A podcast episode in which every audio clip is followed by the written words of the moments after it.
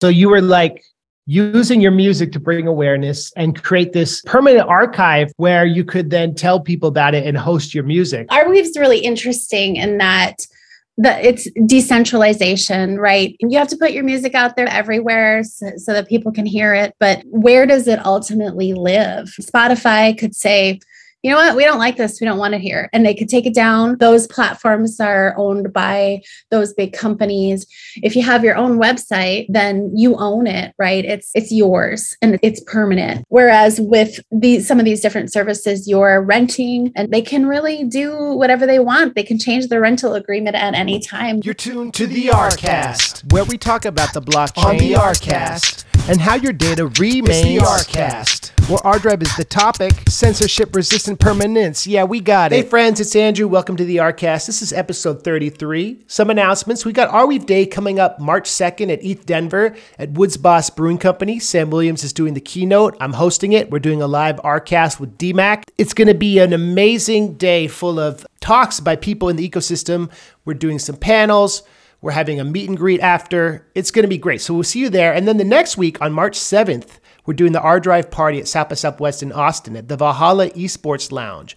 We're launching a mixtape. Speaking of South by Southwest, this artist on this ArCast this week is MC Evol, who I met at South by Southwest and connected with through the nerdcore hip hop community. It's interesting because she talks about how Arweave provides a level of comfort knowing your art will always be there and how she used this to raise awareness about a specific charity. So let's get into it. This is my interview with MC Evol on the ArCast.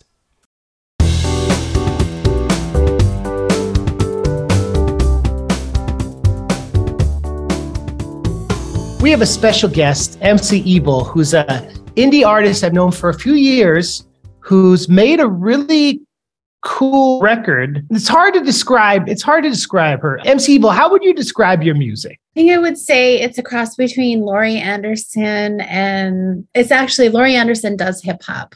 Some of my primary influences are any early 90s hip hop, all of that that hip hop really influenced me. The Chemical Brothers. and yeah, I would say also definitely nerdcore. You started doing more production. You started taking production classes. When was that though? So I I did some research and I bought Ableton and then realized I didn't know how to use it. I looked around in my local community in Minneapolis, Minnesota and found a place called Slam Academy that had in-person classes. This was before the pandemic in 2017. So I started going to those classes so that I could figure out how to make music to go with my words. And then the global pandemic hit. It was a huge explosion of creativity for you because you really made the most of that time. And then the pandemic hit. Yes. Yeah. I felt like my words were pretty unique and it was going to be hard to explain to someone what I was thinking in terms of the music. So, yeah, I was, I felt like I was at a good place with my music and I was learning. I was starting to get better. I started to make things that I felt like sounded like songs. And then my teacher, both you, I was able to meet with you virtually. And then also my teacher, James Patrick, and all of the Slam Academy crew, I was able to continue to meet with them virtually. I would, I was doing those virtual meetings, making my music in my home studio. Luckily, I had gotten everything set up at home just before the pandemic hit. So I was ready to go. And I just dug in and used it as a way to to help myself through the times during that those years. Let's talk about the Bob Barker song. Bob Barker was just it was one of the Lit Hop Academy assignments and it started out as a song without a verse without a chorus actually so it was just it was fun and lighthearted and i picked bob barker to write about because it was just he is just a really good human and i like to promote good humans in my work and then that became something that I really wanted to turn into a real song and became one of my favorite songs actually of the whole group. And I decided to use some new technologies to actually create the video. So I I did a lot of imaging with now I'm forgetting the name of the engine I used, but I created a bunch of different images and used some of my own video to make a video for the song. And then because Bob Barker is such a proponent of animals, I worked with the Animal Human Humane Society so that anytime I talked about the song, I was also promoting them and was able to promote a couple of their matching foundation campaigns during the holidays as well. So that was really nice.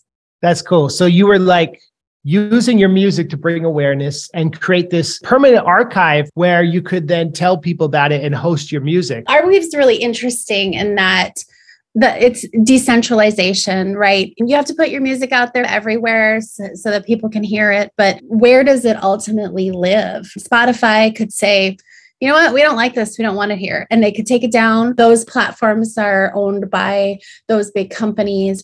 If you have your own website, then you own it, right? It's it's yours and it's permanent. Whereas with these some of these different services, you're renting and they can really do whatever they want. They can change the rental agreement at any time. So who owns that work is really interesting. And since it's all mine, I'm putting it everywhere. But I think having it on Arweave specifically is that gives some of that comfort level of this isn't necessarily um, the this isn't the same kind of situation as a Spotify or a, a, YouTube Music, for example. It's different. It's it's going to be there, so I don't have to have that worry about it.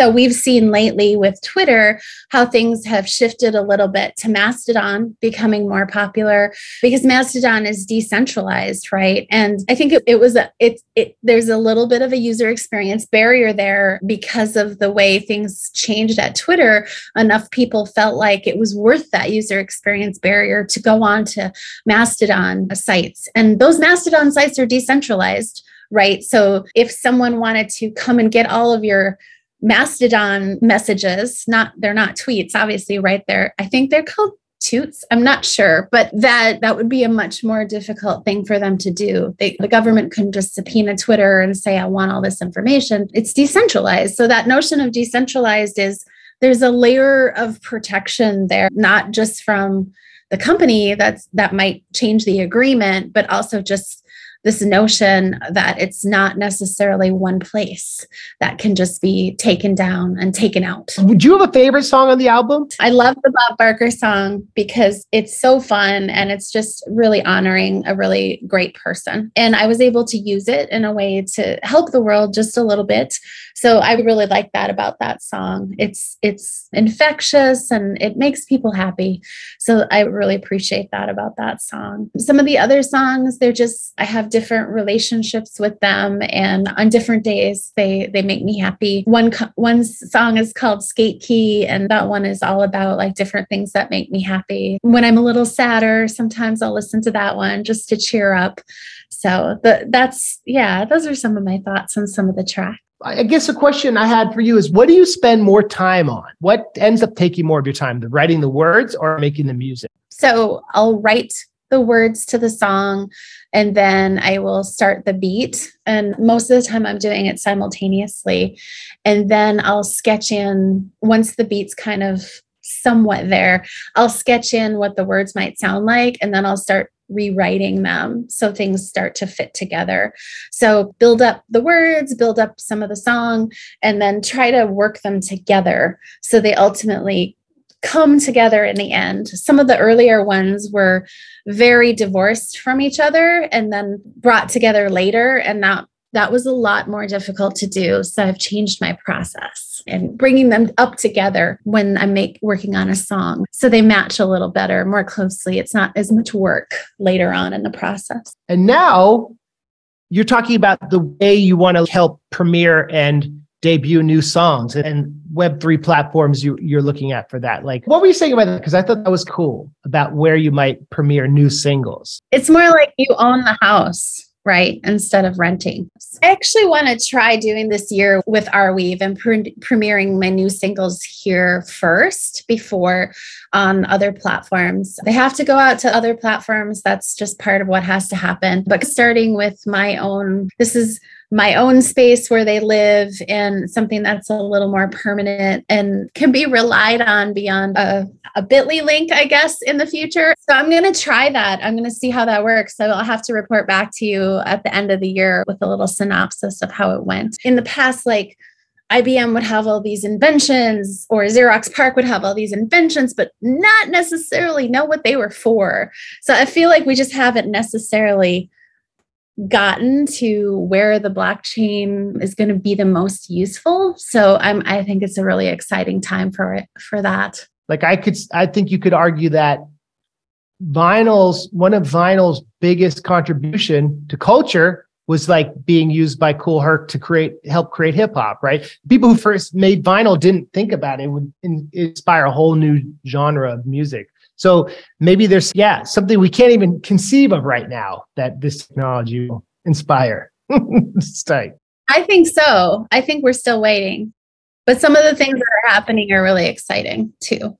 It's interesting. So, MC Evol, you have all these songs at mcevol.arweave.dev. Thank you for the opportunity to talk about it, MC Lars.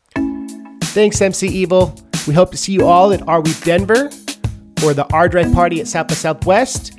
And next episode will be a recording of my live quote unquote podcast with DMAC, where we talk about the evolution of Arweave and how we got here to Arweave 2.6. That's what's up. We'll see you then. Thanks for listening. Know before you stow.